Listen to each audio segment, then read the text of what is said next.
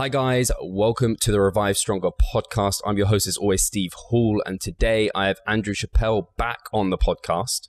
Uh, he was previously on episode one hundred fifty-two, and that was evidence-based recommendations for bodybuilding back in April last year. So quite a lot has happened since then. Andrew's been through an entire prep um, and done incredibly well, uh, competing in the U K D F B A, W N B F, going to Worlds, and now hopefully fully or pretty much fully recovered. How are you feeling, Andrew? Actually, I never asked.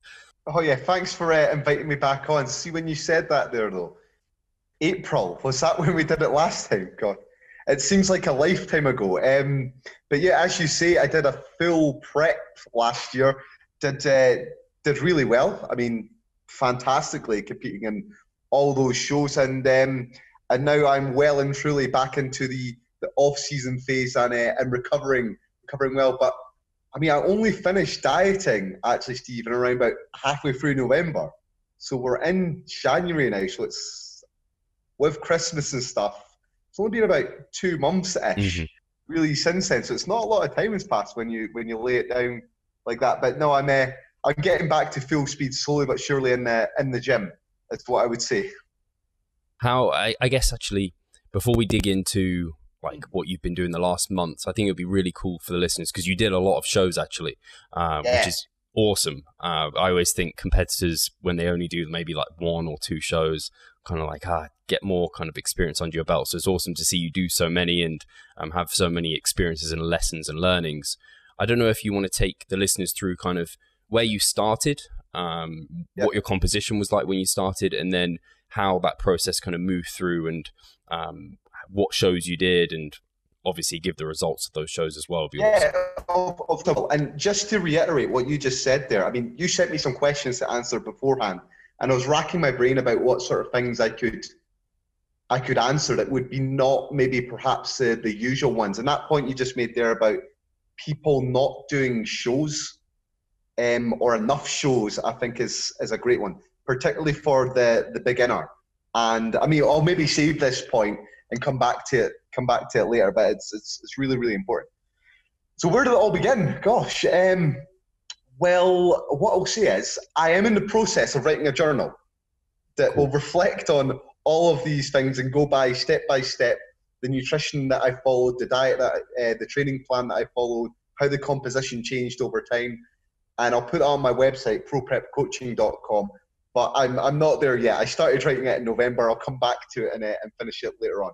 So initially, the goal was around about last December time. I think I, I was speaking to Steph, my partner, and we said, well, shall we do a guest spot this year? Because I didn't have really any plans at all of, of competing. I'd competed in twenty seventeen. And I thought, well, I need to maybe get myself back on stage at some point, but I wasn't quite ready to compete yet. So I thought, well, a guest spot might be quite a good way to just sort of keep me accountable, if you like, get my body fat levels lower, and make sure, give me something to train for, if you like. So that plan initially was around about June to do that guest spot. Um, so I started the diet in around about um, February for that, is, is what I would say. Now, up until around about December prior to that, the training wasn't going particularly well, but that sort of lit the fire a little bit then, and I started to get back to some uh, some decent numbers in the gym. Composition started to get a little bit more in check, even though it was around Christmas and I like drinking red wine.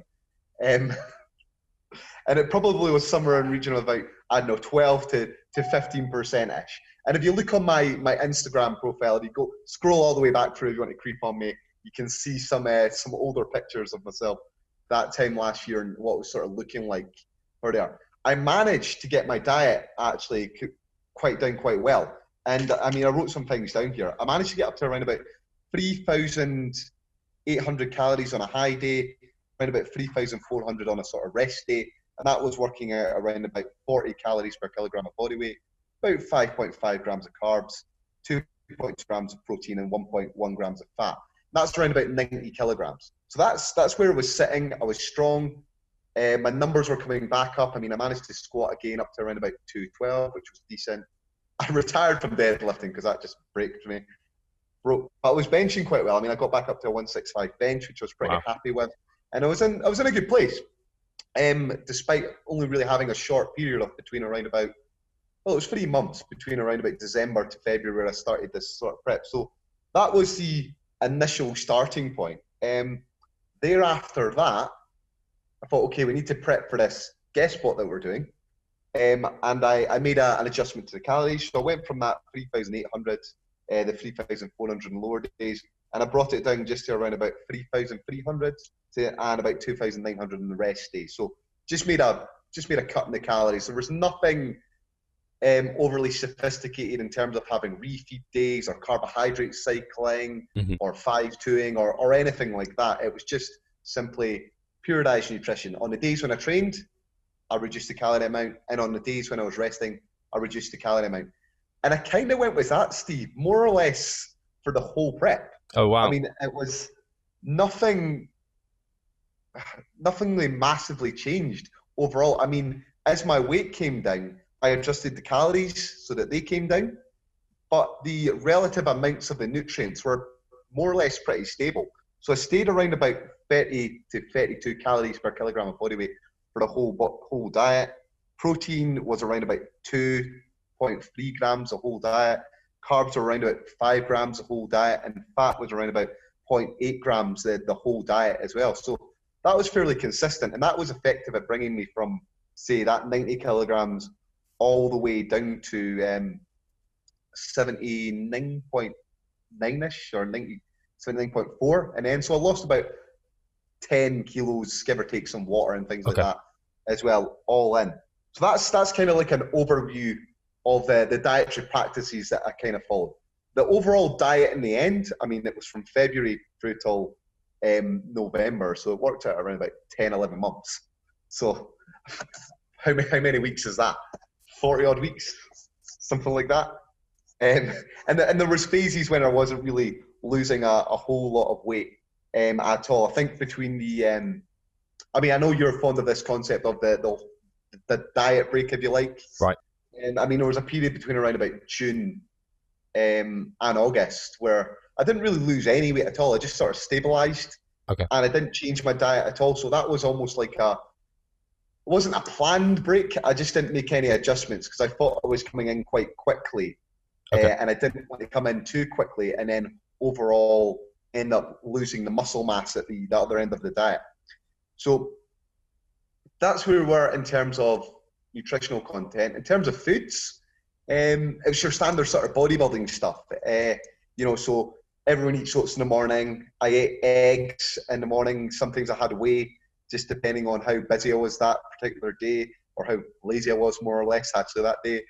Um, I had whole grain cereal, so rice and potatoes were the sort of things I was having with my main protein meals, which would vary between either chicken. Sometimes I had um, beef on occasion, plenty of green vegetables. I kept dairy in my diet. That was something that I changed actually this time. So I was having um, Fage yogurt or Skyr yogurt, oh, yeah. again, depending on how my preference changes. Uh, and I kept bread, I suppose, in my diet for much longer than I normally would. I think I kept that in all the way towards the sort of latter stages where I was just having a bagel in my right. diet with some sliced chicken, and that just practically made sense because I couldn't sit down like I did in the past and just eat six meals of chicken and rice a day, and plus I, I'm long gone with, with doing those sort of diets at all as well because they're no fun. Yeah. Um, but that that's just a, a personal thing. So that, that was more or less the plan, um, and, the, and the foods that we were sort of selecting. And like I say, I'll, I'll put all this down in a proper journal blog when I get round to it on the, the Pro Prep Coaching website. So the train, so we decided to do that June, July sort of guest spot. Um, and then around about July, Steph suggested I should do the U K B F F Scottish Championships. Yep. Just because I hadn't been on stage for ages. Um, it'd been two years at that point. And I thought, well, you know what, I'm in fairly good shape. I can I can do the um, I can do the eighty under ninety kilo class, even though I was about eighty-four kilos at the time. Um, I mean, my conditioning and my shape and everything was enough in that particular show at an amateur event as a pro natural bodybuilder. That was always going to be okay. And mm-hmm. the, and the carrot really was that um, if you did well at this particular show, they were giving out Arnold Classic invites.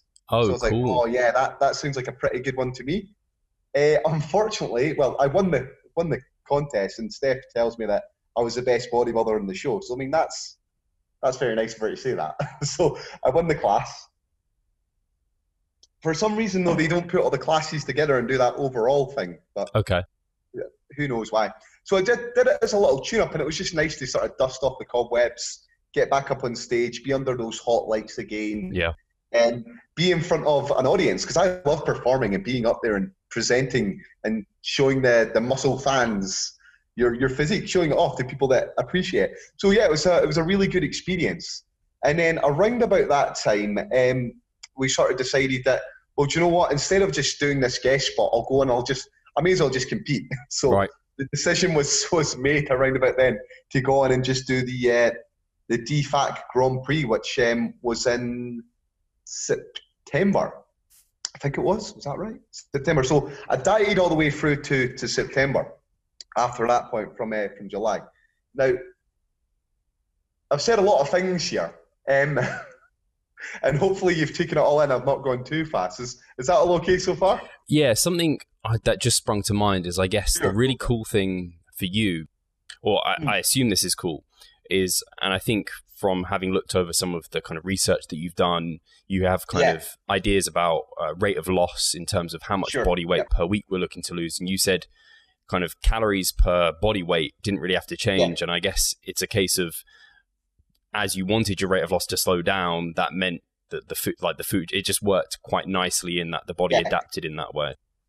Yeah, that, that's exactly it. I mean, we've got this sort of idea that if you dip below thirty calories per kilogram of body weight in a female and twenty-five calories calories per kilogram of body weight in a male, then you're going to start seeing negative adaptations taking place in terms of suppression of thyroid hormone, if, if you like, um, suppression of testosterone, um, increases in um, ghrelin hormones, et cetera, making you want to, to go and eat. So the metabolism slows down, to, to use the, the, the quote-unquote bro term. So I guess what you'd want to do is spend periods of time below that number and then period of times above that number, and so the overall average amount of calories might be around about thirty calories per kilogram of body weight. And then there's ways you can do that by manipulating the um, the calorie intake over the course of the week by doing carbohydrate cycling, cycling or, or carb cycling. I was aware that I was losing weight too quickly, so I didn't manipulate that number. As I was saying, um, I kept it relatively constant. And that's where that sort of, as I say, that idea about the, the diet break came in, where I just sort of stabilised my weight for a period of time, maintained performance in the gym, got used to performing at that sort of uh, that sort of body weight, so it wasn't just a case of a steep drop over time. At the point I was, does that all make sense? Yeah. Yeah? Okay, cool. Yeah. So the, the research that I did absolutely helped inform me about how I was going to approach the diet. But one hundred percent, I knew from the outset that I wanted to keep my calories above a certain amount in terms of that kilograms per body weight recommendation. I wanted to keep my carbohydrates above a certain amount. I wanted to keep them around about five grams per kilogram of body weight. I wanted to keep protein around about two point three grams. And uh, I wanted to keep fat. I didn't want to go quite as low as I'd gone in the past. Mm-hmm. I mean, in the past, I think I've gone as low as about zero point four, zero point five grams per kilogram of body weight of fat. But I wanted to keep this a little bit higher. So I took some energy out of the carbohydrates where I'd gone higher and just put a little bit more in fat, because we know there, we, we like to talk in terms of testosterone synthesis coming from the uh, the fatty acids, so maybe keeping that a little bit higher. So I had that sort of diet um, stabilisation period, if, if you like, in there. Uh, hopefully that all makes sense. Now, the, the point I was going to come on to make was, well, with the... With the show being in September, um, I could have upped my game and been more aggressive with the diet, but then I made plans to do other shows that followed it, aka the sorry the U K D F B A show, the Mister Universe, and then right. the subsequent W M B F Worlds. So it was it's always a bit of a balancing act. So what what show do you peak for? And certainly, if I had peaked for that Um, D F A C one, I might have been in better condition, but how, and I might have, and I probably would have been able to carry it into that U K D F B A one, but then competing in November thereafter, it, the package that I brought to that mm. stage might not have been quite as good. So does that make sense? The yeah, I think, well, like you said, I mean, for first-time competitors, this probably isn't something they necessarily need to think about unless, I mean, yeah. some people know if they're at that level where, I mean, they have to plan where they're going to look their best. But for you, you've competed multiple times. You know you're at a certain level, you're a pro. So you know that you need to be a bit strategic about where you pick to look your best. So, no, it makes complete sense. Yeah, one hundred percent. So, I mean, you when you put the question to me before we did this interview, where could I have, what things could I have done differently? I was thinking, well, how do I gauge success yeah. in this um, in this discussion? Because, I mean, I could have been more aggressive with the dieting in the earlier phase to peak in those earlier shows, but would that have negatively affected my performance at the, the far end of the year? And the guy... Uh, to use an example, Ben Lloyd, who I competed against in the, um, the the September show, by the time we got to the um, November show, and hopefully Ben won't be doing this because I spoke to him at the time, he wasn't as good as he was back then, but I had passed where, where he was. So it's it's a bit of a balancing act. I guess I, I could have started my diet a little bit later, but because Steph was dieting as well, I thought, well, I'll just show solidarity with her and just diet at the same time along with her, because I don't want to be eating cream cakes while she's um, eating chicken and rice. Because no, she said do. she wouldn't mind, but maybe she, no, maybe you don't with right, her I reaction. She's in the background there, just going like cheering on. I should mention that it's it's Steph Noble, Figure Pro, so check her out on Instagram. She's she's quite good at bodybuilding. I can, yeah, I can further that recommendation. She is very good. Um, yeah, incredible. It's an understatement. Both of you. She's, uh, she's she's very good at it. So where, where are we? Where are we going now? I've um, I've got a little bit lost. So we did. I planned to do that D F A C show then. So I did that show. Um, third place at that one.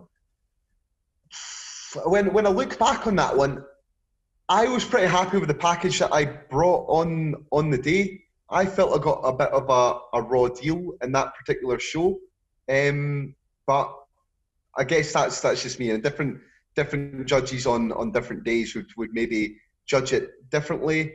Um, yeah, I, I guess I, I don't know what to, to really say about about that one. But I, I sort of I reset, and then I thought, okay, let's go on and do the the U K D F B A show thereafter. Um, thereafter that one, which fall fell. a couple of months later, because previously I'd had the um, the pro card that I'd got from the W M B F, and then uh, we decided that we'd go and get go and compete with the U K D F B A, because I think over the years the uh, the U K D F B A has really upped its game by comparison to what the B M B F are offering, and I would say it's now past the B M B F at this point in terms of who is the number one natural bodybuilding federation within the U K. So I thought, well, let's go now compete on that stage towards the um, the end of the year, and then potentially compete on the uh, the W N B F stage, which was in New York at the end of the year. I mean, it's the opportunity to go and compete in New York. I mean, that's pretty cool. Yeah. Which natural bodybuilder doesn't want to do that? Which sports person doesn't want to try and do something like that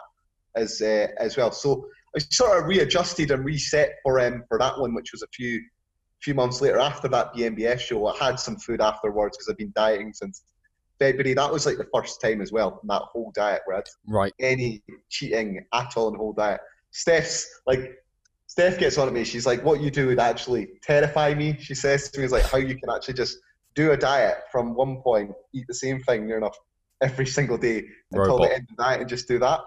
That's, that's pretty hardcore. Um, and only a certain type of individual is going to be able to do that. I wouldn't recommend that for everyone. Yeah. And I think, well, considering how many shows you did, if you were to yeah. do what you did after that show every time, you see it with competitors, that ends their season if they end up going too far. So somewhat of it is required for you, I think. Yeah, for, for sure. Yeah, for sure. So had some food afterwards. We went to a restaurant, had an Italian's. Next day, I think we um, went and had some uh, nice fish and chips and things like that, and then got back on a diet on, uh, on the Tuesday. Dieted until the... Um, show, which was in October, I think it was, did that one, and that was the U K D F B A, and that was uh, that was a great experience, I'd have to say. The the contrast between competing in that show at the um, B N B F finals way up in Scotland in October compared to competing um, down in the Coventry show was it was night and day. Just the, the general environment was was much more welcoming. Um, the the promoters were happy to see you there. They wanted you to be part of the show. They were genuinely interested in, um, in you as a bodybuilder. Um, everyone was really helpful, and they were really pleased to have, like, obviously myself and Steph compete with them. And the competition was really good. Uh, I met loads of great guys uh, competing down there. So um, competed against Jerry. He was uh, great in the middleweight class. Oh, yeah. I've competed yeah. against him a couple of times oh, now. Yeah. I mean, well, always beat can... me, of course. He's very good. Well, he's got a shit moustache, right? We'll just say that. That's true. Jerry knows I've been slagging him off about that moustache, so it's fine. So I did that show. Uh, I won the, the middleweight category, competed against Ben Lloyd uh, again, and that was in the, the overall because he competed in the pros. He won the um, the heavyweight class. He beat uh, a really good King Solomon. Um, oh, what's Solomon's second name? I just referred to his... Uh, I know, I've forgotten it as well. yeah, yeah, he's it's Solomon. He's, he's really good. Great physique. Really, really good. Um, so we were in the overall together, and uh, Ben bested my bested me again. Uh, unfortunately, on that occasion, if I look back on it, I was in better shape than the um, the B M B F show, where I'd got myself down to really low body fat levels. And just for some perspective, I've I've had my body fat levels analysed by um, by electrical impedance, skin calipers, and um, by air displacement as well. And with the air displacement, that's your bod pod, if you like. Oh, yeah. Get, I've had about six percent body fat for contests. Bioelectrical impedance, I've had it down about three percent. And the, the skin calipers, I've had about three or four percent. But in terms of millimetre thickness, I for this last contest, my skinnies, as we like to call them, were um, sub twenty-nine mils. So that's really, really low for anyone that knows anything about skin calipers. That maybe gives you an idea what body fat percentage and sort of conditioning I was in. And you can go on my Instagram and you can look at the photographs from those particular shows as well. Um, again, contest mistakes and things like that I would dif do differently. My tan was shit for that show, which was, oh, no. unfortunately, it wasn't quite dark enough. I used Pro Tan. I'd used it previously when um, I competed way back in two thousand seven, actually. God, was the first time I used Pro Tan. And I thought I got the recipe, if you like, a little bit better. But it just it wasn't quite dark enough. Um, Steph's was really light. I think I think I kind of got away with it, but maybe if I had a slightly darker tan, it would have helped. But anyway, they, I got a pro card off of that. That was really good fun. And then um, I got to compete in the, the Pro International as well on that mm-hmm. particular day. So that was my second pro this show this season. Then after that, I had the um, Mister Universe contest. That was a great contest to go and do. So I know a guy up in Scotland called um, Ian Lawrence, Mister Universe nineteen seventy-five. He's a, he's a total legend up in uh, these parts. And uh, he runs the NABBA Scotland. He's the promoter. So he didn't have anyone doing the classic class or the female classes. So we just said, well, Ian, can we do it? And he was like, yeah, we, I'd love you to do it. So we got a special invite to go and do uh, do that show down in um, Bradford. And that was that was just awesome, Steve, to be part of the Mister Universe contest. I mean, this right. is one of the historic bodybuilding contest for an amateur in the world ever. I mean, you, Arnold Schwarzenegger and Reg Park and Frank Zane and all these guys had done uh, had done this contest. I mean, and it's a contest that's been around for like over seventy-five years. I mean, think about that. Bodybuilding shows, seventy-five years old. So that was great. I, I absolutely adored getting to compete about competing that one. But I had to make weight, right? Okay. So again, you're asking me about contest mistakes. So I did the B M B F show, and then I had some food afterwards. I did the um, U K D F B A show, and because we were in uh, Coventry, I think we got curry. Right. So, but but the, the amount of time spent afterwards indulging myself was slightly longer than the first diet that I did. So instead of two days, it was three days. So I actually ended up gaining a little bit of weight. I was like, crap, I need to be under eighty kilos for this Mister Universe contest. So I think I was like about eighty-three or eighty-four kilos. Like two weeks to go until this contest at Universe. And so most of that was like water, which yeah. I was holding a little bit as well. But I was probably holding a little bit more fat, so I had to diet my ass off to get back in shape for this Mister Universe. And then I drove from um, from Edinburgh to Bradford, uh, and Steph's like cursing me this whole experience, like with like the heating on in the car, not drinking any water, basically having a protein shake for breakfast and some eggs or something so that I could get down, make weight. And then as soon as I got on the scales, I think I was about seventy-nine point eight or six or something like that, and then carb up with as much yeah. carbohydrates so I could get the muscles full again as well. Now, in terms of a strategy, that is one that I would not suggest. I would suggest that you do the bodybuilding contest, you get back on your diet the next day immediately, and you just continue to diet mm-hmm. as normal, and then you come in comfortably for the weight. That's probably not realistic after eleven months of dieting, that you're going to be thinking, ah, oh, sack it, I'll just not have any food the next day after I've just won the pro card and, and everything like that after it. You're, you're just not going to do it. So... not the best. Oh, I should add, actually, it was amazing, right? We did the U K D F B A show, right? And we got these fantastic, great big medals. So we got all these uh, medals. We rocked into um, the hotel after that show. Um, we were staying at the Ricoh Arena. And because we were wearing the medals, the woman behind the curtain was like, oh my God, what have you just done? We got an upgrade, Steve. Top suite. I think I saw the picture on Instagram. Oh, did you see it? It's ridiculous. It was so, there was baths. There was like two baths in the suite and the like the living room, so you could like watch telly from the bath with the giant bed and everything like that in the place. So yeah, we we indulged ourselves that night. With, um, champagne and everything like that. I remember Steph was like, "Oh my God, I'm getting champagne." So yeah, things I would not do. Um, that sort of approach whereby you've got to almost carb deplete for a few days beforehand to then make the weight for the competition and then get the carbohydrates back into you thereafter, because I don't think I was able to get the fullness yeah. back into myself to the level that I needed to be to be competitive against those guys on that NABBA Universe stage. And I did really well. I mean, we had like twenty-five guys in that classic class lineup. I made the final call out of the last six guys, but unfortunately, on that occasion, I didn't manage to uh, place. I didn't learn my lesson from the U K D F B A show. I went with Pro Tan again because I thought, well, it was just dark enough that time. I don't think the lighting's going to be quite as bright at this particular show. But, um, well, we'll just see how it goes. And then um, it just wasn't dark enough. So that, that, that doesn't help you. And these little things really matter in terms mm-hmm. of prepping for, uh, for competitions. Anyway, so that was the universe. So that, that was great. Like I say, I absolutely loved it. Really, really cool. And Steph did fantastic. She was fourth in the athletic figure category. I think she could have been a place higher and placed third. But for a natural bodybuilder, female, to compete in that class and do as well as she did, amazing. Really, she looked amazing. Really, really good. Inspiring, I think, for, for any female who's thinking, mm. what can you achieve naturally? And, and it placed as well as she did without... again, girls who are taking drugs. It's an amazing accomplishment. And then finally, um, we went on and we did the uh, the W N B F World. So that was the final show. That was in New York City, and I was my absolute best for that show, undoubtedly. I mean, I, I remember looking at myself the day, the morning of the competition. My T A M was spot on. I was much leaner than I was at any of the other shows thereafter on that competition uh, earlier on the year. I was fuller, I'd nailed that perfectly, I'd made the weight.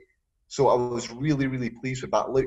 What I will say though is that of all the shows that I've done this year, the best photos that I got were probably from maybe the Universe or from okay. the U K D F B A. So it's not quite reflected, I don't think, in the um, in the photographs I got, but I know that for me that that was my, my best sort of look. And I came third um, in the, the middleweight class at the, uh, the World. So that was well. I love that. I mean, it's it really is a sort of celebration of yeah. of muscle men from around the world. You've got you had guys in my class, for example. The guy that won it was from Taiwan, and the guy that was second was from Barbados. I'm from Scotland. The guy that was fourth was um oh, where was he from again? I think he was an Italian. The guy in fifth place was an American. And then, like, I'm speaking to guys from Ethiopia. The judges are all from all over the world as well. So really, truly world finals. Um, really, really great. And then you're in an international city as well. So after that, I mean, we, we had a week off more or less in New York, going around Times Square and everything like that, which took us to around about the start of December. Mm. Um, well, about probably about the twenty-second or twenty-third or something like that. And I don't think I went back to the gym after that until about mid-December.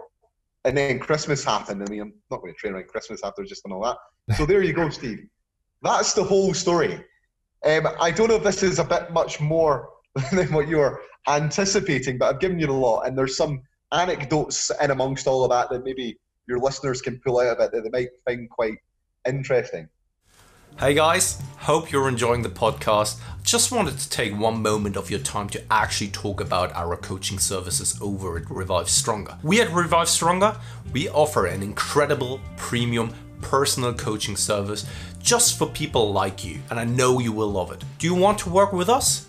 Here's what I need you to do. Head over to revive stronger dot com. Go up to the coaching tab, click on online coaching. Once there, read through the requirements and what it takes to be an online client. Once finished, hit apply now and you're only one step away from applying to our services. Fill out the Google form and you're done. And that was basically it. A coach is going to reach out to you shortly, and then it's Team Revive Stronger. No, I think it's it's really nice to have actually just had a, a full overview, and for you to just take it step by step and to pull out, like you said, those little anecdotes. And I guess one thing I will uh, bring up, because you brought it up a few times, was the tan and how important that oh, is. Because I think you're completely right. It's massively underrated how important just yeah, the, the tan is itself. Is that what would you do? Like, what did you do for the W N B F Worlds, and what do you think you do in future? Oh, right. Okay. So this is what I would do. Um, I would use A one Tan. That's the particular Nicola Gilbert. Product. Yeah, Nicola Gilbert. The, it's a really good tan. I mean, it's it's great stuff. When I competed, when I competed with the D F A C, I would use their dark as tan because that seems to work really well on their stages. So I just would use that if I was going to compete there and use their glaze that they have for you. Um, but then when I went away to compete on a different stage, I hadn't used any other tan for about, God, it must have been about eight years or something like that prior to when that product came out. So I was back in like a case of, well, what tanning products are out there again? And I was familiar with Pro Tan. I kind of knew how dark it got. Uh, I'd used Jan Tana in the past, and I didn't really like, I think it kind of makes you look a bit yellowy sometimes. Right. And I don't think it's quite dark enough, so I went with the um, the Pro Tan. But uh, no, I would definitely one hundred percent I would use the the A one Tan. I think it gives you a really nice color. It's really easy to put on, really really easy to put on, and um, yeah, you get a great sort of finish off of it. Skin prep's important though. If you've got to make sure that you spend some time moisturising, exfoliating, making sure that your skin's all prepped prior to, uh, to putting this sort of stuff on. And I guess the, the best endorsement I can get for that is um, Steph, when we went out to the Worlds, did a lot of competitors' tans, and a lot of the girls' tans, she helped them out. And she said that my tan went on the best compared to all of, their, uh, of the fairer sexes, which you, I guess you wouldn't expect. You'd expect them to maybe be looking after the skin a little bit better, but maybe that's, that's just the difference between the pro levels in terms of presentation. Although I didn't get the tan right, I should say, prior to that with, with the other two shows. So th- nobody's infallible. I can remember for my first show, I used Pro Tan, and yep. uh, I got feedback from the judges that it wasn't great. And ever since that, I've just gone with Nicola Gilbert, just get the professional yeah. tan. Uh, and it's really funny, the little intricacies that you don't think people don't consider when they do yeah. bodybuilding, like the shaving, the skin prep, the moisturization, the, the exfoliation. Oh, It's it's so important. It's so, so important. You're you're one hundred percent right on that. And what I will say, we, we were having a little conversation before we started this, and I think it can maybe come in here now. Cool. That's this sort of idea that I know you're prepping for a show just now, and I said it off air, but so I don't mind just saying it again, that you're looking great. You've, you've really Thank improved you. The last time that you've, uh, you've got on stage, and I think that's a win already, um, and you should always bear that in, bear that in mind. But you're doing this idea of a sort of slow burn to, to get yourself in shape for a show. And that's effectively what my research always sort of, well, that's what it kind of demonstrates, that if you want to be a high level competitor, then a slower diet really, really helps you. But it's this sort of idea about, if you imagine the, the bodybuilders um, who are competing in the seventies and eighties, And even some guys that are doing it just now, because I remember I've, I've read like um, Robbie Robinson's book and things like this. Um, always get him confused with, is it? Yeah, it's Robbie Robinson. Um, anyway, and he's saying he can be like, I don't know, a dozen or more times a year. He'd just go on a diet, come down and then lose some weight. And then uh, guys like Mike Mentzer and stuff like that doing themselves. And then other guys like, um, I mean, if I take someone like a Will Usher, for example, who's a great competitor, Masters competitor. The, these guys, um, they're only doing like twelve-week diets and stuff like that, right, for, for their shows. But what I'll say is they don't quite get that crazy, crazy condition. They get enough so that that shows their dis their balance of their physique, their symmetry, and that's enough in a lot of cases for a guy like Will to to win a show. But for someone like me, I couldn't win being not one hundred percent. And I've often thought, like, if I could, if, if it was just a case of doing twelve-week diets, I could compete every single year. Like, it's just twelve-week diet, just twelve-week diet, do a show. And that would be a so much more sustainable approach. Yeah. But compared to getting that sort of extreme level of uh, conditioning, it's it's a slightly different story. Does, does that make sense? Oh, one hundred percent. And I think there's just an element of, uh, it's becoming more and more well-known that time is needed as a natural. And part of yeah. that is we don't have any outside help coming through to make us maintain muscle mass. And at the end of the day, it's not just about bringing condition. It's also th that condition comes through having muscle. So if you end up sacrificing muscle, which I think probably does happen when people try and rush it off to get that condition. one hundred percent. Yeah, you're, you're absolutely right. One thing that I'm very conscious of, and I think it was Dave Kay said this to me, and he, he's, he's so right, is when you go into the pro ranks, male or female, size matters. Like, you can't just be lean. You, you need that size. So you need to diet for a long time to hold that size. So you can be competitive against these guys, because some of them are huge. Like, some of these guys are absolutely massive. And that's one thing that really helps me when I go to, when, particularly competing in a middleweight class. There's not many guys that will have my clavicle uh, width and have the amount of thickness that I've got across my shoulders, chest girdle, but in the back and stuff.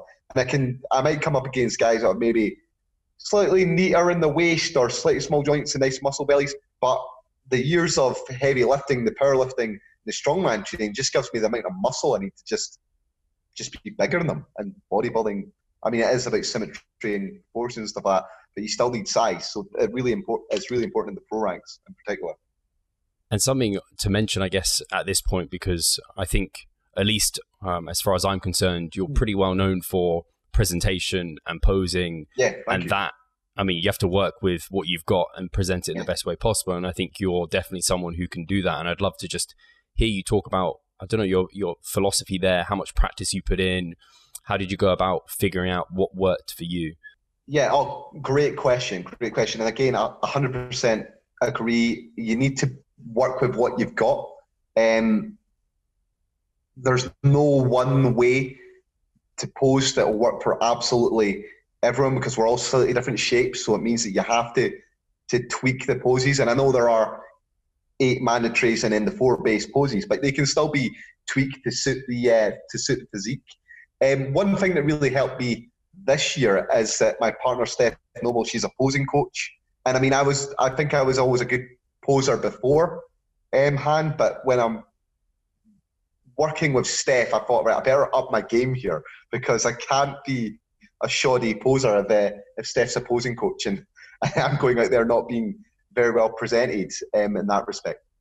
I mean, posing's important. Stage time's really important. That W M B F Worlds I did, I think I was on stage, no joke, for about forty minutes, wow. right? And it wasn't like your traditional bodybuilding show whereby they take your They do call-outs and then they shuffle you about, and then they move the guys to the back of the stage and they bring them forward again, and the other guys to the back of the stage and forward. So you get a chance to rest. What they did was they just had like all twenty-odd guys in the class, brought them all out, put the, the guys in the middle that they were obviously considered as being the top five, and then they just went round and round and round. So there was no hiding place at all. It was brutal, absolutely brutal. I don't think I've ever posed as hard as that Um, in, in my life, and all the practice I did really paid off for a moment like that. Because, and I say this with the guys that I work with in the studio and the girls, you've got to realize that as you fatigue, you start to make mistakes in your posing. And as you start to make mistakes, um, then your posing breaks down, and then you're not presenting yourself quite as well as you otherwise could be presenting yourself. And those are the moments, unfortunately, when you might be getting judged, mm. and you either lose a point or maybe you gain a point in comparison to your um, to your fellow peers who are on stage, because we've all seen it. The guy comes out, he looks one hundred percent, he looks like he's the winner.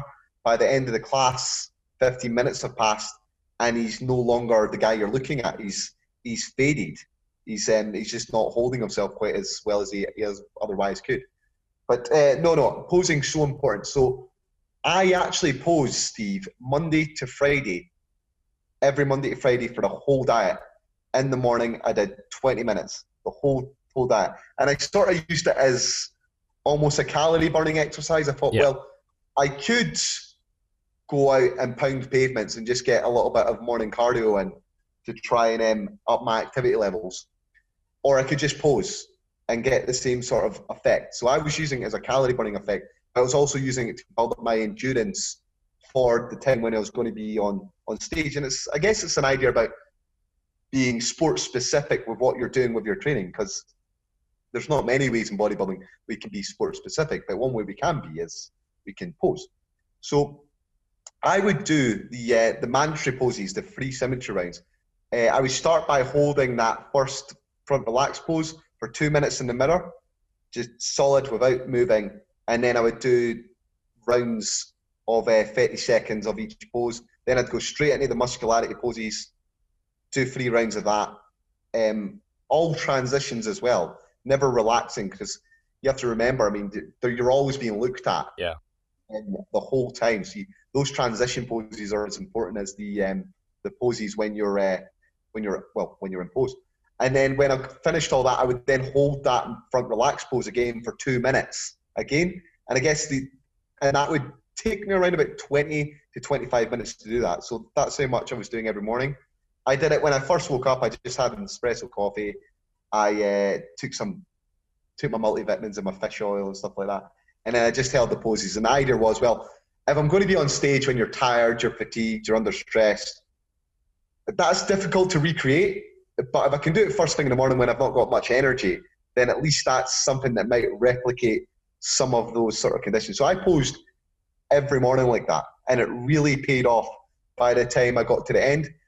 And then what I would do is I would just play about with poses, Steve. So I would, I mean, I've got Arnold Schwarzenegger's encyclopedia sitting on the desk just over there, and it's just to flick through it. Yeah. And I'm always inspired by those classical guys. I mean, Arnold's my hero. And like I watched Pumping Iron last week, but Um, so like all the shots that those guys make which are really aesthetic, I mean, I would just try them out, and I would, and posing's almost like a dance, putting yeah. it all together in a routine. So I would just move through them and see which poses would work well in sequence and what ones would suit my particular body. So was it, for example, if I did a an abs and thighs, would it be better if I flared my arms out or put my elbows in? Um, I mean, it might make me make make me look narrow in certain poses for some people, but for me, it's maybe more aesthetic. Um, I would twist my knees out or twist them in. I would look at the poses that guys are doing. I just, I would just try them out, because I want to create the most aesthetic shapes as I as I can. Even the um, the mandatory shots, for example, like a rear double bicep, I might do it with the hands open rather than the the fists fully clenched, just to get a different variation in it. And when when you're looking at the pros, I mean, all the guys have got, they're all great. I mean, no one's really got any weaknesses. And I guess people have described my physique as looking classical. And if I can provide something slightly different for the judges, mm-hmm. for them to look at, maybe that will draw their eyes, something slightly different, and give me give me an edge. So that presentation element for me is so important, because if I can stand out from the crowd, if you like, then maybe I, I draw on, um, maybe I get more scores, more, more points. So tons of practice, T-Bow yeah. Tons. That's a lot of practice that, that you're doing. And sometimes you can't be arsed doing it, mm. but you just have to get up and you just have to do it and squeeze those muscles and just build up that, that endurance. So I guess, yeah, my, my philosophy is lots of practice. Try to give the judges something slightly, slightly different. And also, I am inspired by these classical and aesthetic guys of old school. So I want to try and replicate that, because that for me is what bodybuilding is. And then I guess the final thing is, or the final two things is, bodybuilding is as much about art and entertainment as it is about sport. So I have to try and make something which is visually appealing and entertaining that you want to want to watch. And then I, the, the human body is a beautiful thing. So we want to try and replicate these sort of statuesque things that the Greeks and Romans were trying to replicate. So if I can look like that, then along with being entertaining and looking athletic, then I guess that's mission accomplished. Does that all make sense? No, one hundred percent. And I think uh, a lot of the people listening probably, uh, if they were competitors, probably twenty minutes of posing a day sounds like a lot, and especially holding that front relaxed for two minutes. Yeah. But when you that, consider... That's the most important pose, that exactly. one there. Which uh, yeah. is, a, is a fact that I kind of hate, because it's probably my least appealing pose. Uh, but you, like you said, like for me, I shift my hips really far back um, yeah. to try and make the waist look as narrow as possible. And... Yeah. Uh, like you said, pl playing around with different poses, not thinking you just have to hit it in a standard way, as long as you hit the the kind of guidelines that they provide you, and you're not kind of doing something crazy that they're like standing on one leg or something like that, then uh, you're you're good there. And something, I don't know if you did it, but I think I had I had a note about you doing vacuums. Um, I think you hit quite a lot of like your poses doing a vacuum. Did you practice that as well? That's something I've yeah, not I, had any experience practice, with. I did practice that. Yeah, it's. This, this is true. What I'll say on that, that last thing, just before I go into that, is if you're thinking about competing and you've, I mean, you've never done it before, or even if you have done it before, just get in touch with someone that's a really good poser and ask them to, for advice, or get a posing coach, because it makes such a difference to your ability to pre present yourself. I mean, we spend all year trying to put an inch on your bicep, and if you can't present your biceps effectively, you can easily lose that inch just because you're not aware how to tweak your arm properly, or, or something like that. Or you can just create something that you're more proud of um, when you're on stage, because when you get when you've done the whole bodybuilding process and it's all said and done, all you've often got is the pictures and the memories. Yeah. And you want to have some great looking photographs as well, but from stage, but maybe for um, a photo shoot you might do as well. I mean, you want to be able to present yourself effectively in there. But uh, go, going on to the vacuums, yes, this this was something that I, I did practice. Um, I'm going to be honest, I thought I was a bit crap at it. I tried my best. I tried my best to to really to really nail it, uh, and I did a lot of it. So if you go on the internet, you can find lots of different guides to get your head around trying to do the vacuum. And guys will say that you have to like kind of blow through your nose and then seal your tongue on the top of your, your mouth to, to sort of create a vacuum while sucking in at the same time, and then you bring all the air up into the top half. And the ways you kind of practice is it, practice it is you do like sets of ten of this breathing, okay. and you, you you kneel down doing it, or you do it off the end of a chair, and it'll help you achieve that vacuum. I don't think I quite nailed it compared to what I've seen other guys like Ben Lloyd, who I compete against, really good at it. He could do it. Jerry, who I competed against with the mustache, he could do it. Like my mate Steve um, McDonald, he's really good at it. So I don't think I quite nailed it. I think I got a lot better at it. So when I was doing like my front lat spread, or I do my front double bicep, or even try and do the, the abs and thighs, I could hold my stomach a lot tighter, and I could create almost a, a vacuum of sorts. But it was almost like a, a pseudo vacuum. It wasn't quite uh, quite there in it. I do think it helped me have a tighter waist, though. Mm-hmm. um, I definitely think it helped in terms of the, the training for that. So when you turn to the side and you do your side shots, it was tighter there. When um, I was doing the front shots, I think it helped me keep things tighter as well. I think it helped my posture as well, actually, doing doing that amount of um, posing as well, which is maybe not surprising. You're just because you're you are working those core muscles essentially when uh, when you're doing it. Um, I would say to anyone that's uh, that wants to practice, that wants to do the back, you know, you, again, it's like everything. You just kind of have to practice it, and then um, just give it a shot, um, essentially. Does, does that make sense? Yeah, absolutely. Uh, it's, yeah, like anything, it's practice makes perfect, and all those comments make sense um, completely. So, yeah, something I, I did have a question of, and obviously we spoke about how you did quite a few different shows. Yeah. Did you peak for everyone? And what was kind of your kind of, did you try different things? Did you discover anything new? What was your philosophy going into each of those? Yeah, I, the, good questions, good questions. So the one that I did for the um, U K B F F, which was in July, I think I kind of guessed, decided to do that like the night before or something like that, or maybe like the week before. Um, so there was no peaking or anything like that after that uh, for that particular show. I think um, I think I just adjusted my meals around that particular day and took the fibre out the night before, um, so that I was maybe not holding as much water. Um, and I think that's all I did for that particular show. So there was nothing really to write home about that one. The uh, the B M B F show, though, I did my sort of classical peaking that um, I've done several times in the past. And if you read the paper that we published on peak week strategies, um, I more or less did something exactly the same as that, whereby I restricted my carbohydrates for three days with a deplete. I then increased my carbohydrate intake um, initially in the first day by front loading with a lot of carbs. I think it was about grams of um, water went hand in hand with that, so it was about nine litres. And then I brought it down at the same time. I had salt alongside that. And then um, on the day of the contest, again, I restricted fibre, gave more car simple carbohydrates, and then simple carbohydrates before we went on stage. So that's the sort of thing that I'd done before. I didn't have sweet potatoes this whole prep actually this time. In the past, I've had sweet potatoes, and I've just found that, do you know what, they just mess up my guts, and I've just, mm-hmm. I've had enough of just farting about all day. Like, no...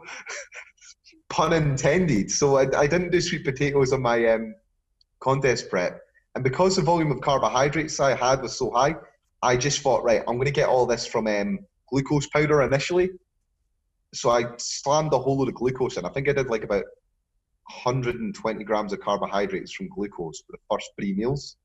Now, that didn't work too well, is what I discovered, because of um, the process of osmosis. It fit, and carbohydrates attract water. It effectively pulled a lot of water mm. out of my um, G I tract, and then it just more or less passed through me. So I was like, okay, so the idea of having less carbohydrates from whole foods to try and get more carbohydrates into me by having it in powder form wasn't really all that effective, because it backfired a little bit there. But in my next contest prep that I did for U K D F B A, which I did prep for, I thought, well, okay, Asker Jeukendrup, who's the guy who came up with the multi-carbohydrate transporter theory. So the premise is that you've got carbohydrate transporters within your um, within your G I tract. So you've got sodium and glucose transporter, and then you've got the uh, it's not GLUT four, GLUT two, which uptake glucose within your um, your G I tract. So the amount of carbohydrate you can absorb over your G I wall is limited by these transporters. Mm-hmm. But Asker Jeukendrup's theory was, well, you've got fructose transporters as well, and if you combine glucose and fructose and then take them at the same time, then you can get more carbohydrate across the membrane wall, and that allows you to absorb much more carbohydrate per hour, which is really important when you're doing endurance cycling. Yeah. So I thought, oh, well, give this a shot. Worked perfectly. So I got glucose, fructose powder, combined the two, took one hundred twenty grams, no problem at all. So that was that was a little thing that I thought, ah, I've done science there. That was pretty good. you've, you've, been, you've been quite clever there. So yeah, that, that was something I did differently. Um, I didn't go as high as on the water, because I've been playing about that for a while. And I mean, you've got water in, in food. So some of that water, I just thought, well, maybe I don't need to drink nine litres of water anymore when I'm getting ready, because I don't want to, because I think that's what really bums out a lot of people when they do classical carbohydrate loading for um, for bodybuilding. The drinking so much water just seems to, to end them, and you get headaches and probably suffer mildly from a hyponatremia or right. something like that alongside it. So I changed that. So I peaked that using the gluten and the fructose powder. I thought that worked really, really well. Um, that just made the whole process more manageable, particularly when you're consuming like a thousand two hundred grams of carbohydrate. What was I saying? Yeah, so I did the universe show after that. Yeah, um, I talked about that already. I recommend that, Pete. And then for the worlds, um, what did I do for that? Uh, I think I more or less copied exactly that U K D F B A peaking protocol that I did as well for uh, for that one. Um, I've often thought, should I change the peaking approach? Because for endurance training, classical carbohydrate loading has kind of changed. You no longer do this sort of deplete phase because it's maybe not necessary to do the super compensation. And there, I mean, you could do a full show just talking about peaking and what the, yeah. the way to do um, the peaking process is. I mean, consecutive peaking is really hard. I was fortunate that those sort of peaks that I did, they were about a month apart at least, yeah. the big ones that I did. So that maybe gave me enough time to recover. I wouldn't recommend doing them on consecutive weeks. That's because the the amount of salt and water that inevitably goes in there after it, and the adaptation this has to your body, you just hold water, you don't know where you're at. It's very stressful. Yeah. So there's a whole load of things there. Does that answer the question? No, definitely. So they were kind of like yes. a deplete, like a, not a, well, I'd say probably like a backload approach, um, where you kind of fronted that backload with a higher amount of carbs and then tapered yeah, it down right. as yeah. visuals kind of confirmed what was going on. Is there any way yeah. you, the, the kind of carbohydrates you initially chose, did you base that off any, some people base it off refeed data, or some do a certain multiplier ah, by yes. body weight? So, I mean, if you look in the literature on this one, um, recommendations are up to around about twelve grams per kilogram of body weight as a carbohydrate load for the, the first day. Um, I base it off of my average carbohydrate intake and then do a multiple of three. And that seems to give you a number which is very similar to okay. around about that twelve grams as well. So it's, it's there or thereabouts. And then over the years, I've adjusted that number to see if you can take it a little bit higher or a little bit, a little bit lower. Um, I guess what you want to do from a pragmatic approach is you want to put the most carbs in initially to see how you, it affects your appearance. But then it's difficult because you're drinking so much water as well. Inevitably, you end up looking a little bit blurry and not as good as you could look. And you need to look your best at the two or three days away from the show, rather, when, sorry, rather two or three days after you do that initial load rather than on that particular day of it. I mean, there, there's a lot of variables to uh, to manipulate. How I've often described it is, after you do that first day, you're often, you're a little bit fuller after you've just been flat as anything for the first day, but you're always watery. And then you wake up the next day and you're somehow, despite all the carbohydrates you've had, you're still a little bit flat. So you need to put the water in again to get the carbohydrates in you. And then by about the the end of that day too, you're starting to look all right again. Mm-hmm. And then you put a little bit more carbohydrates in on the third day. And you, roughly by the end of the third day, you're more or less bang on the money how, how you're going to look for the particular show. I guess what you'd want to do is you'd want to adjust those carbohydrate intakes either on one of those three days. And I would probably think I'd want to do it furthest away because that's less likely to have a negative impact yeah. on you closer to the show. Does that make sense? Yeah, I mean, uh, like the, it's become kind of trademarked by Cliff Wilson, the rapid backload approach where maybe you do it in the, the last twenty-four hours.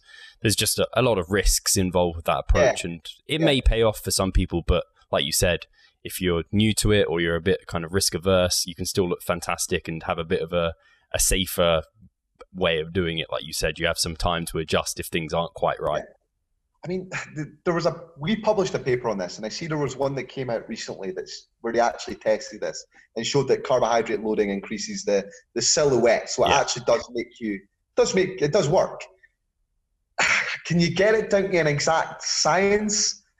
Oh, it's, I mean, there's a lot of variables you're manipulating. Yeah. I think it's just best that, as you said, that you're pragmatic with it um, and you, you, you find a method at least that you're comfortable with and then you adjust it thereafter that because there's no doubt that manipulating your food can change the way that you appear on stage.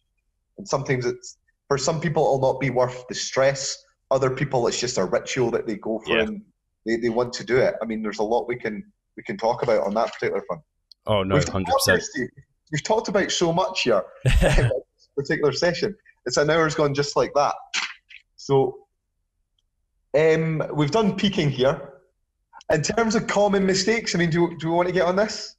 Well, I think you covered a lot of the kind of some of the, at least, mistakes you made. Um, I don't yeah. know if there, there's something I was feeling that we could end on, which I think would be sure. quite powerful uh, as an ending. And I think it's something probably in your mind because you just yeah. did an Instagram post about the yeah. uh, prepare to suffer mentality. And I just thought it was something that's very refreshing to hear from a coach, a pro, a natural bodybuilder who does go through it. And yeah. I'd love for you to share that kind of to the audience and what kind of you feel is the right kind of attitude to have going into a prep and maybe what the wrong one is. All right. Oh, okay. Sure. Um, for anyone who doesn't know what we're talking about, I mean, maybe go and go and check out the Instagram and you'll maybe come across it. I know this will come out in a, probably a few weeks time. You'll maybe have to do some, uh, some, some creeping again on it. um, I guess anyone that's watching this podcast or, and has seen me on this just now will see that I'm quite animated. Hopefully I'm quite easygoing. You think hopefully I'm quite upbeat and likable. Um, and I guess the message was that, look, I, I guess I'm, I'm sick and tired of seeing people coming into bodybuilding or coaches say things like, to get one hundred percent in shape and, and ready for the contest, then you absolutely have to suffer. This is it. You, you've got to be in the trenches and absolutely miserable and, and hating on your, your life to, to get yourself in shape for, for, an, for a contest.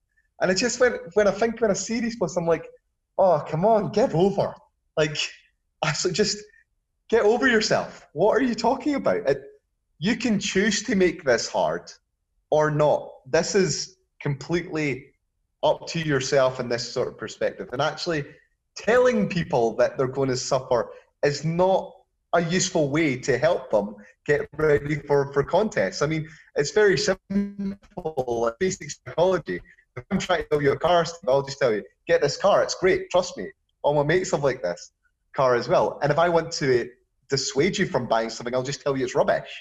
In the same way, if I tell you that you're going to suffer, you will start thinking, oh God, this is going to be terrible. It's going to, I'm going to suffer from this. And uh, but if I tell you, look, there might be times that this will be a little bit challenging, but it's a really great and exciting process, and you're going to see your body change throughout.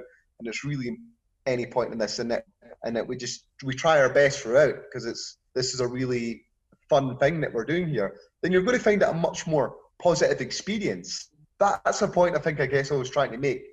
I mean, the other thing is from a coaching perspective, and you'll be so aware of this as well, Steve. It's it's sometimes difficult to predict how people are going to respond to things. And you've probably got people you're working with just now that are prepping for shows or getting ready to prep for shows, and you're thinking that person's going to find it more hard than that other right. person, or it's going to be more challenging, and they've got some more life circumstances going on, and that might make it a bit more of an effort, so I'm going to have to invest more time helping that person. And then you've got another person who's much more easygoing, and if you were to predict it right off, you think that person's going to be a bit more of a challenge, that person's not, I'm going to have to help them out. But you don't know how it's going to go. Yeah. I mean, that person who's got all the things going on might be far more resilient. They might have a personality type that they just get on with it, no grumbles, and your calls and check-ins that you have with this person are, yep, Steve, no problem at all, I'm on it, it's great. Whereas the other person, it's like, oh, I can't handle this, Steve. It's really, really hard. I don't know what to do. Just, so I guess try and treat everyone as an individual. Try and be positive and, and stop filling people's minds with, with absolute nonsense and have some perspective. We're doing this for fun. Yeah. We do it for fun. It should be fun. And it is fun. It's great get up and, getting up on stage. And I know you're going to be in a great place just now, Steve, seeing your body change and seeing people say, oh, you've looked better than last time. It's all great. It's all good. And sure, it's hard sometimes, but like, Look, no one's asking you to go into a war zone or anything like that. Some people do say that, go into war, right? Um, that, I've heard that turn of phrase. It's so cliche. Like, I went to the movies at the end and I seen nineteen seventeen. That's really cool. And, like, you're watching that and you're like, your jaw's just on the floor, like, watching that because you're putting yourself in the position of those guys. And people are saying, in the trenches, give over. Yeah, I think... Your pers I, I found your perspective very refreshing there, because I think there's there's a fine line between like a coach being like, you have to tell your client how it is and give them expectations, but you don't want to fill them with dread and kind of thoughts become things, right? So if you end up thinking, oh, this prep is going to be hell. I'm going to be feeling like this and this because my coach has told me to expect it to be dreadful. If anything, we should be doing the opposite and say how kind of positive things are going to be and how we can yeah. make it as least stressful as possible. So, and then obviously everyone's individual. Some people it will be yeah. more of a breeze than others. So yeah, I thought that was a very refreshing perspective, and I thought a oh, good one to share. Like, I, I've often thought, like, I mean, the resilience is a, a skill you learn through, through bodybuilding dieting. That when, after I did my first bodybuilding show, like, I was like, do you know what? After I've done that, I can do anything. Like, I thought to myself, I was like, I'll get my degree that I was studying at the time, because that was not as hard as getting up every single morning, doing the cardio, restricting my calories for long periods of time, being tired and exhausted. Like, after that, I was like, studying, piece of cake. Like, I can apply myself now. Yeah, absolutely. Yeah. Fantastic. Cool. Andrew, I could probably talk to you for ages, and we may have oh, to absolutely. get, get another get another podcast scheduled in in future. Yeah. Uh, I want to make sure we mentioned your Instagram a few times, and yeah. I know Pro Prep Coaching is now fully fledged and fully running. Where, if people want to get coached by you or get more insights from you, where should they head? So Pro Prep Coaching, so w w w dot pro prep coaching dot com. Check that out. We've also got an Instagram and a Facebook page by the same name, so Pro Prep Coaching. We've also got a ton of content now on YouTube from all the videos we did um, talking about bodybuilding and lifestyle and things like that. So that's Pro Prep Coaching by Steph Noble and Doctor Andrew Chappell. And then finally, our Instagram handles, if you want to check us out on uh, that and see me lift things up and put them down again, and then put the occasional post out that um, resonates. Then that's Fueled by Scott's Oats, because I'm very fond of eating Scott's Oats. And then check out um, Steph Noble Figure Pro as well. She's a, Steph's a fantastic bodybuilder, really, really good. I'm always inspired when I when I train with Steph and see her posts that she puts out, and great, great bodybuilder. Fantastic. Thank you so much again, Andrew. And thank you all for listening. We'll catch you soon. Take care. All right. Cheers.